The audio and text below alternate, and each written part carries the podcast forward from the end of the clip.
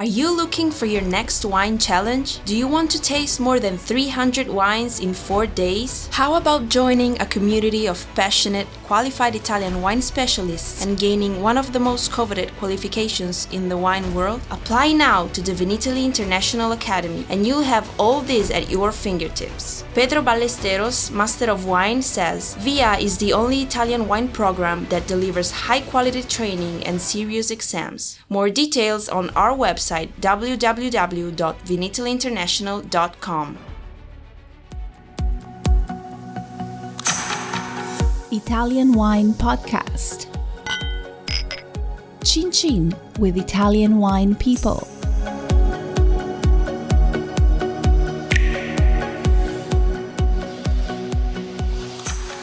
Hello, this is the Italian Wine Podcast with me, Monty Waldin. My guest today is Hannah Luxenberg Tono. Her company's called Tactic, is that right? He says producer, is that right or not? Yes, I am the producer and the project manager for Tactic. Okay, shall I start that again? That's my incompetence. Hello, this is an extremely doltish English person speaking to a very clever lady and getting her company business wrong, so I'm going to do that again. Hello, this is the Italian Wine Podcast. My name is Monty Waldin. My guest today is Hannah Luxenberg Tono, and her company's called Tactic. And what is Tactic? So Tactic is a visual effects immersive integration. I messed up myself. No, no. Did you? Yeah, I did. Interactive uh, studio. So what does that mean? And why do you why do you do it? What's the business model? So we build immersive applications for brands. So these are immersive stories that are told on products in augmented reality. Okay, so what is, just give me a typical example of a brand. I guess let's stick to a wine brand rather than, I don't know, a car brand. Mm-hmm. And when you say immersive, what do you mean? So it means that the physical world is blended with the virtual world through your mobile phone. And so a good example of this is nineteen Crimes, and one of the most popular examples. Um, and so when you're looking at the wine bottle with your phone, it comes to life. The figure and the characters on the bottle actually speak to you about their history. So how's that done? How does the, your phone read? What's it reading from the bottle to know that it's going to start showing you this movie, if you like? So we're using computer vision technology, and so we use software that recognizes a label based off of the different designs, and then we match that up and we build the experience in studio to be based off of that computer recognition on your mobile device. So it's you actually filming or not to get that to get that content? Uh, we are not filming. We actually, we can use a green screen room now to record different experiences and people in three D, which is very new, and put them on bottles. But we mostly work off of design files and then build within our studio and software. Okay, so what is a design file? Design file is basically just an A I file, an illustrator. Yeah. Well, this is a we're, form. We're going to like, we're going to be expert on acronyms at the end of this uh, podcast. That that's what Silicon Valley is all about, right? But it's just an Illustrator file, the same design that people print onto their products. We take that and it, we put that into the software, and then we see what the computer vision picks up. And this is based on, on contrast. When you say based on, a contrast is a technical term for light and shade, right? Difference uh, light that's shade, correct. Right? Yeah. That That's how a computer distinguishes uh, the files. Okay, so I'm I'm going to come to you. I, I make a wine. I, I did make one. Let's call it Chateau Monti. My Chateau Monti brand has got its label with my, you know, Chateau Monti in letters on it. No photos, no images at all. A bit of design, different colours and stuff, but that's it. It's just basically words. I stick my wine in the supermarket, shop or whatever, and um, I've been working with you so that when someone walks past and opens their mobile phone and takes a photo of it, something happens. But the process of um, what do you have to do? You physically have to see me, you have to physically film me, you have to physically photograph me, or you can just do it all on a computer keyboard. Do we actually have to meet? Uh, we do not have to actually meet. So it really is kind of A I, isn't it? It's like uh, yes. Sci-fi. It, it is sci-fi. Were you a Star this... Wars geek when you were a kid? I, I do love Star Wars, um, and I love I L M very much in Disney. I L M? Uh, Industrial Light and Magic. Oh, okay. In Silicon Valley, uh, the creators of, of Star Wars and everything, Lucasfilms. And so this this is sci-fi technology. And this is what Silicon Valley is calling it. And this is what investors are calling it as well. And so, yeah, I don't need to film you. We, we can. We can do motion capture. Um, and this was used earlier on in nineteen Crimes, but we, we no longer have to do this. I mean, we have bottles where there are women who are no longer with us, and, and we can't go film them. All we have is an old photograph, okay. right, of them, and we study them. We study the videos of them, their movements, how they spoke as people, because those attend the details are very important to us. But how do you do that if, if it just say I launch a wine called My Granny's Red, right? And mm-hmm. I only got one photo of my granny in taken in nineteen thirty-seven or something in black and white, a small photo. In those days, they would have been quite small. How on earth are you going to create a video from that that some guy or girl in a supermarket is going to get a video experience just by literally walking past my bottle? Yes. So we do need a picture that is large enough for us to put on the bottle, for the camera to recognize. Uh, that's more of the, the technical aspects. However, um, you know, if it's grainy and old, we've touched up things before. You know, we have Midnight Moon, which is a moonshine, and we have Junior Johnson, who is a legend, right? And he has a very old photograph. Who's Junior Johnson? Is he a basketball player? He's a, uh, a race car driver. Oh, okay. And uh, he actually started his moonshine business by bootlegging and by racing to get away from the police. It's an amazing story. Hopefully not doing both at the same time, drinking his hooch and driving fast. Oh, uh, I don't know about the, the time and the place that it was. So but all you, what you're saying is all you need just with one image, just absolutely. Like Mickey Mouse, you could just take one yes. image of Mickey Mouse mm-hmm. and you could add legs and arms and movements. Oh, yeah. Oh, yes. But how long does that take, and who's doing that? Uh, it depends on the complexity of the photo and image that we have. And you have to ask yourself, is it going to be two D and flat, or is this going to be two D. A three D character? Yes. Oh, two D. Yes. I thought two D. It said two D as in, like, is it going to be two D? two, two D? two D or three D? Two-dimensional okay. or three-dimensional character. Okay. These are two very different things. Go on, explain. I, I won't get too deep into Go the tech. Go on. Go on. But so if you have a three D character, this character moves in space. You can see the sides of their face. You can see them move their, their head up and down. They look like a, a real figure. And this is shown in Embrazen. We have these characters who, who are moving and look very real. We model those in three D. And then you have something like Rabble, which Rab- looks Rabble. Rabble Wines, yes. Okay. And those are the scenes that we have, such as Pompeii, um, and those are beautiful. Those are actually illustrations. And some of those are, are two D, right, because they're flatter. So when you say rabble, do you mean a crowd of people or? Uh, rabble as in chaos. Okay. So those scenes are based off of the wrath of nature. And they're very uh, chaotic, beautiful scenes where nature destroys the scene that you're looking at. And then what happens? That's obviously a bit of drama, right? It's very dramatic. And so we have different tra- transitions. So the one that we saw today during the presentation was a giant comet that came over and, and turned into a, a phoenix and destroyed the town.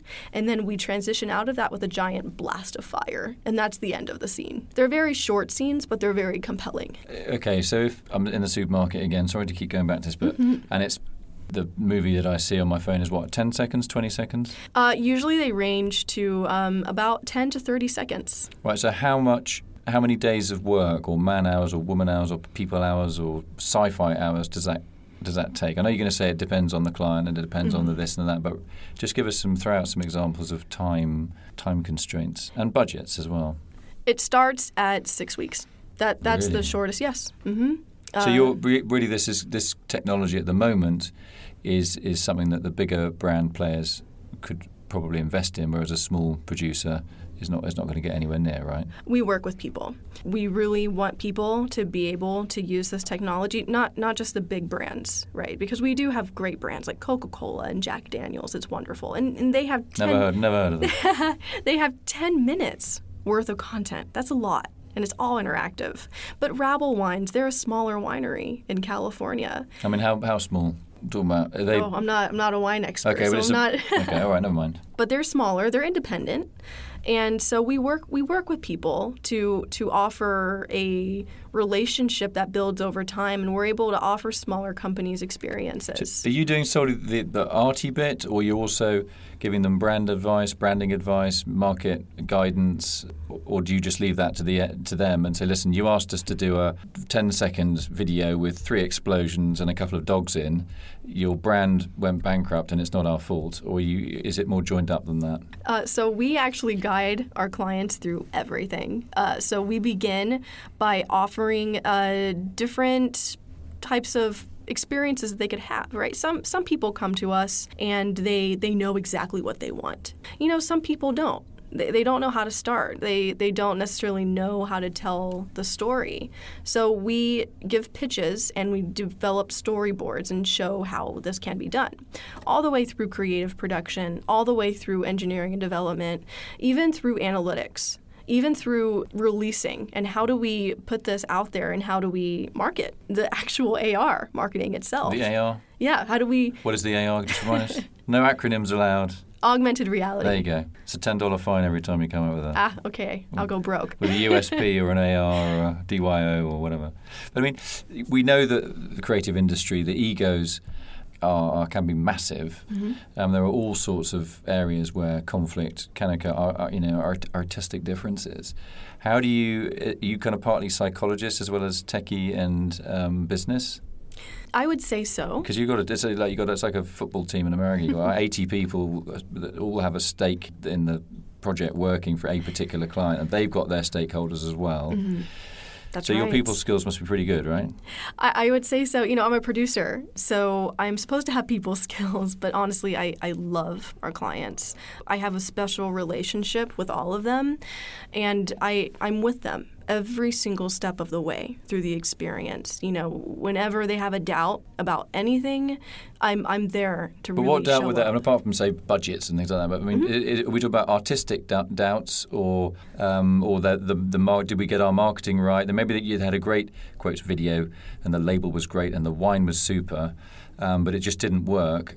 Is that gets to the finger pointing stage? Do the retailers get blamed? Um, do you get blamed? Well, I have to say, so far all of our experiences have worked. uh, we haven't had anyone unhappy. You know, everyone has a different experience. Um, mostly, it's getting set up with the application, going through the whole process of releasing an app. It, it can be a lot, and you know that's what I'm there to work with them through.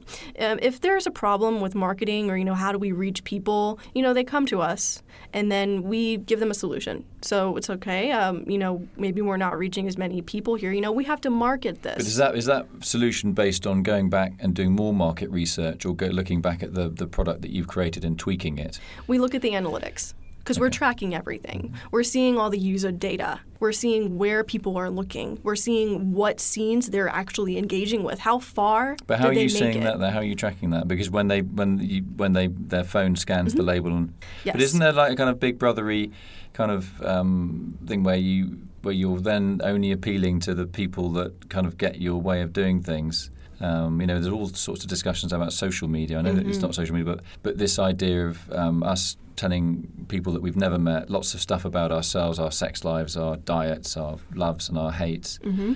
You know, is there not that sort of danger that um, we're only going to talk to our own echo chambers? Yes, this is a very important conversation, and we're seeing this conversation come up a lot more with social media, and this is a social space, right? So when we track data, we're very careful, uh, and we're extremely compliant, and we don't ask for explicit information. So, of course, if we have a wine application, depending on which country you're in, you have an age gate. And this allows a user to put in their age. So in the U S, you have to, by law, put in your age. And we do collect that data. So we're able to see what age groups people are are entering the app. And we, we tell them. So we have all of our privacy policies. We're fully transparent on this. And it's really important to us to do that. But we don't know anything else about them. We don't know Sex? Their gender. No, we don't know that. Unless we actually wanted to gather that gather that data and we gave them a form. And then they could decide if they want to a give that information. Phone, right? Yep, okay. That's right. Do they want to give us that? Age? We haven't we haven't asked gender yet. No. You know, it's not really a big concern or interest. But um, sure, I mean, that's quite key, isn't it? I mean, you know, some I don't know cliches are ladies like rosés and boys like chunky reds. I mean, we know that's simplistic, but that's still quite useful information to know, isn't it? If, it could be. It depends on what the client wants. If they wanted to track it, definitely, we could. But they have to lay that out. I mean, obviously, it's a question on the phone. Would you like to tell us your sex? Yes, that is right. We have to be completely clear to the user, and they can give us that information, or they don't have to. What about in terms of um, the time frame? I could walk around a supermarket with the phone in your app and photograph literally every bottle. and not make any purchase and walk out just for fun, right? Mm-hmm. How does that screw up your your analytics? It doesn't. Um, but well, I knew you were going to say that. So basically, what we are seeing from these analytics is that once a person does scan an experience, they're more likely to put it in their cart. That's what we're seeing based on the the use of the app and how many times we're gathering retention, if that makes sense. What does that mean? So that's how many times one unique user returns to look at the app. And we're seeing this happen um, a week later, a few weeks later. We're seeing that one user do it, which is very interesting. And Why so that though? means that they've they've purchased a bottle. Okay, and they may not have drunk it yet, and they're just checking what they bought. Is that right? Maybe, or, maybe, yeah. yes. Or maybe they're going back to the store. We don't know. But usually the clients at least want but you them. How come you don't know that bit? You know everything about them. You know yes. which loo roll they have, we what colour. We can't track them. I can't look to see when they're going home and when they're going to the store. That would definitely be pretty creepy. But I'm happy I don't know that information about our customers. But the thing, the, the goal is to get people holding the product. That is the goal. So, so pick it up off the shelf. Mm-hmm. How how often have you been sued by people that have taken it off the shelf and getting their phone out, they've dropped the bottle? Oh, goodness. Um, you got to have an app for that, an explosion app or something. Oh, goodness. And then a clean-up app. Then I put the glass in the right bucket app. And oh, re- how funny. Yeah. But I mean, there's I mean, an app for that. People might, I mean, sometimes people, I mean, we just I drop bottles of wine all the time. Don't make, try not to make a habit of it, but that's going to happen at some stage, isn't it? You uh, know, you're fishing for I your don't, wallet. I don't know. Yeah, I guess we could, uh, someone could get scared. Like a sound sensor. The sound of, sound of breaking glass. Oh. So, uh, you know, this is kind of early stages, but not early stages. What's the next?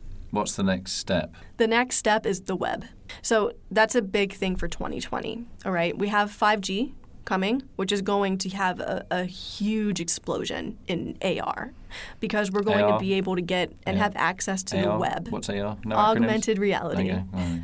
Okay. So why is that? Why? Because connection speeds will be quicker. Yes. Are we just talking about the States or all over the world? All over the world. Really? Yeah, absolutely. And so by having a web application, we, we don't have to download so many apps. We don't have to have twenty apps on our phone. I can put a Q R code on any label out there. It goes directly to the web server, and it plays the experience. You don't have to download a thing. Okay, so that does help people, doesn't it? Clogging up their phones with apps that they may only use infrequently. That's right. That's using up some of their memory and, and all the rest of it. Exactly. Okay. So have we missed anything? I, I don't think so. Uh, there's honestly... There's, I'm not a technical guy. I've just, I've just asked random there's so questions. Much. There, there's well, so much on. to cover. Um, okay. And the potential is limitless. Uh, we can do anything. And we... I've discussed a lot of marker-based A R today, which just is directly on the product. Marker-based? Just mm-hmm. give us that one. What's that? Marker-based is where your activation from the experience on your phone, you have to have a product to activate it. And so that's the business strategy for a lot of people. But there's also markerless, which means that you don't have to have a product. You can have a, a three D image uh, in the room with you, right? At home. Yes, anywhere, anywhere at all. Um, but what we're what we can also do so that brands can have engagement with their products is we can have someone scan a bottle with the marker experience, and then they can unlock a markerless experience. So we can have both. You're going to have to repeat that. I didn't get that. I'm a bloke. I can't do two things at once. You're explaining two things at once. It's too, it's too much for me. So a user can go. A user, hang on. Just and uh, We're back in the supermarket, aren't we? Yes, we are. All right, we are. You walk into the supermarket with this new toy. Mm-hmm. Right, go on. And you go and you you want to have this experience and you want to, to earn a markerless experience. Earn a markerless That's right. experience. That's right. So this is where we're going in the future. A mar- markerless means? We're going um, an object that's not connected to a product. Okay. So in the future, we're going to have virtual objects. In the future, we're going to be able to purchase virtual objects and earn them. Because we saw earlier in, in Bogle Wines, the user can earn a key to unlock certain things. So we're going to earn these these objects. So we go to the supermarket, and we're going to scan the product. We might have a marker experience. So the, the product's on the shelf, and you yep, scan it. That's right. With your phone. Yep. And then I earn something. So I can earn a markerless experience, which means that I don't have to have an experience working on the product. But I've also earned a markerless object so that in the future, if I wanted to have um, maybe a puzzle that wasn't based on the product, but maybe I could place it on my wall, then later on, I can I can go and do that and show my friends because I went and I had a marketed experience. You know, these are all tools. These are different tools that we can earn in the future. Why would your friends care, though? I mean, like, well, you know, my friends come around, they want to play with my dog mm-hmm. and, uh, I don't know, have a glass of wine in the garden. Mm-hmm. Of Why course. would they come around and say, hey, come around for a marketless experience? Or like, what, are you, what language are you talking? This is a good question. Um, Finally. And so this comes, Finally. this comes over to the big question is why? What's the point of this? Why do why are we doing this? You know, why are people interested in, in looking at this content? Well, you can ask the same question about art. What What is the purpose of looking at art? What is the purpose of going and watching a movie? It's entertaining. Um, and now we can do this around wine, or we can play a game without the wine. I, I think mostly users right now are interested in having a product that has a game or an experience associated with it. But we can bring our friends into this. We can all engage together around this bottle of wine, and we can have a conversation, something fun, and drink the wine. But physically... yes, okay. yes. You know, this is a whole new social topic, and people are very much into sharing right now. So social media, camera filters, and all of that, you know, we want to be able to share our lives to our friends digitally. So we can do that now when we are enjoying a glass of wine. So I'm drinking this, and I'm letting all my mates know. That's yeah. right. That's yeah. right. I mean, in the old days, you just sit around a table with a few glasses and do that face-to-face, wouldn't you? Yes, but you don't have to share as well. You can also have this experience by yourself because some of these things are very in- informational. Like Jack Daniel's, that's a whole ten-minute documentary right on your bottle. That's all interactive, and it teaches you about the distillery and the history. It's fun. So it's going to bypass you. Did basically you're getting all that information without having to log on to their website, for example, and, and find the right page, which you never can. You're saying it's it's they're just going to they've done this audio, video, interactive, whatever you want to call it, thing that you can watch really as you're sipping the the product. That's right. That is right. And it's it's just honestly, it's a very fun way to be connected to your product. And, and that's why people are starting to hold on to their products. They're starting to have empathy with the bottles themselves. You know, people don't want to throw... People have always done that, haven't they? They've always kept bottles. You know, you oh, people these... are doing it more now. Really? That's the thing.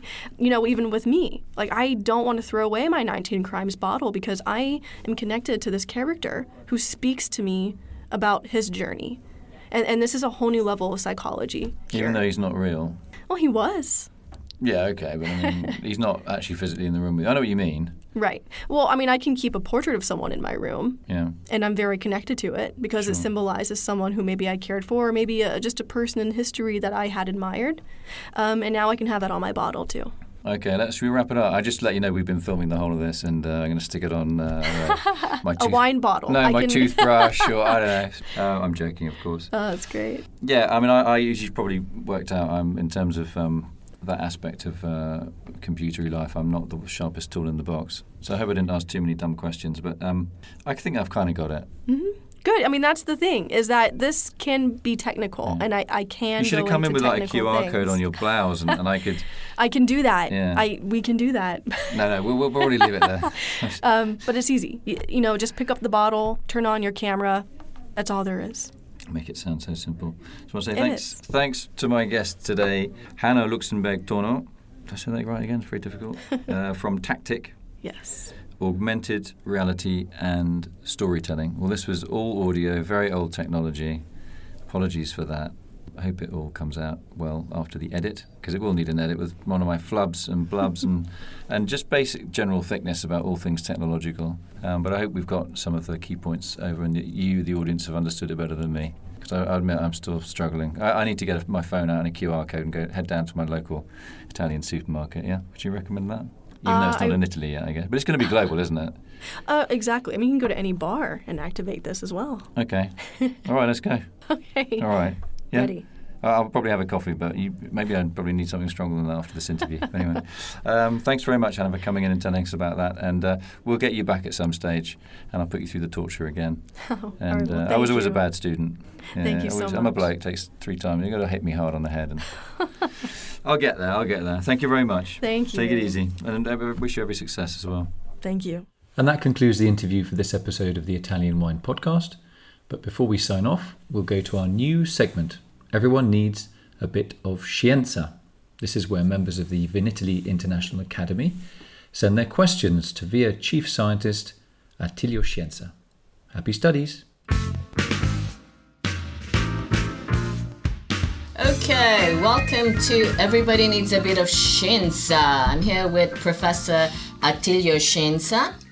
First of all, um, who do we have to thank? This is going to be hilarious because, um, you know, we're actually going to do this recording in Italian, and then it's going to be back translated into English from my um, terrible Italian. So, dai, ringrazia Monty. Buongiorno, Monty. Monty, dove sei? Dove sei? Dove sei? Okay.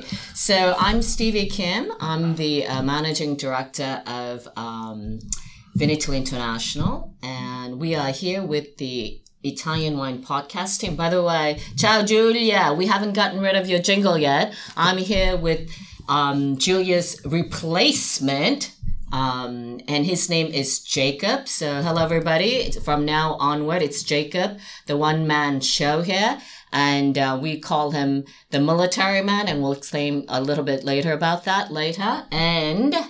Um, let's go with the first question from Jillian Gordon-Smith.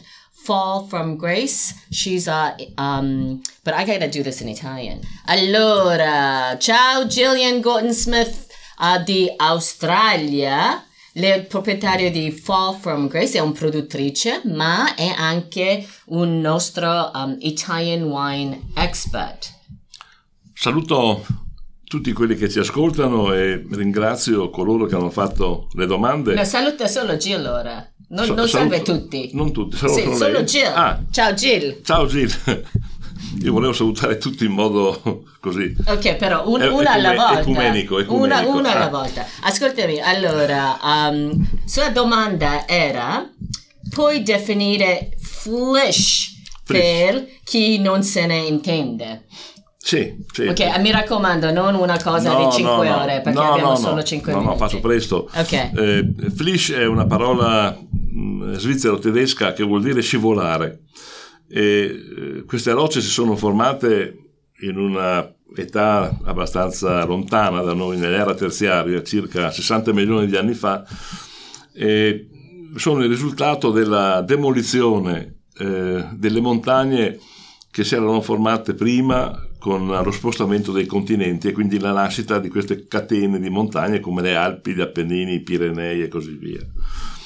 Eh, cosa caratterizza queste sostanze? Il fatto di avere degli strati di materiali eh, sabbiosi e dei materiali eh, argillosi, quindi sono de- de- delle rocce di origine terrestre che però si sono consolidate nel mare e nei fenomeni di erosione, nei fenomeni di scivolamento, eh, hanno formato questi strati diversi. Perché sono importanti questi flish nella viticoltura italiana? Volevo proprio chiedertelo, perché sennò... Perché dalla, dalla dissoluzione di queste rocce sedimentarie, queste sono rocce piuttosto fragili, non sono le rocce molto dure come i graniti o come i porfidi.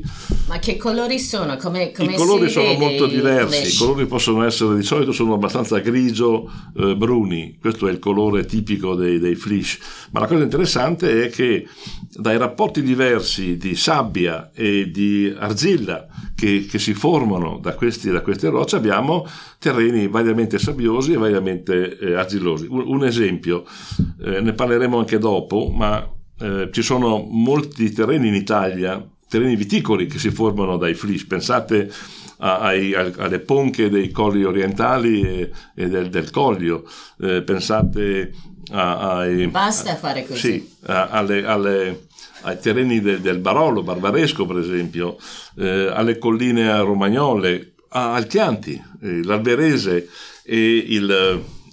e il Galestro sono in effetti derivati dai, dai flish. Eh, vedremo poi in una domanda successiva come ad esempio nel campo del, nel caso Beh, del allora Barolo. Aspettiamo la domanda sì. successiva sì, non sì, ti no, ma per... avanti. Va bene. Tu te sai che ti abbiamo dato il uh, soprannome uh, Flishman, ok? Sì. Quindi questa domanda deriva, diciamo, risponde direttamente il Flishman, sì. uh, professore Attilio Scienza. Alla prossima! Listen to all of our pods on SoundCloud, iTunes, Spotify, Himalaya F M and on Italian Wine Podcast dot com. Don't forget to send your tweets to at Itawine Podcast.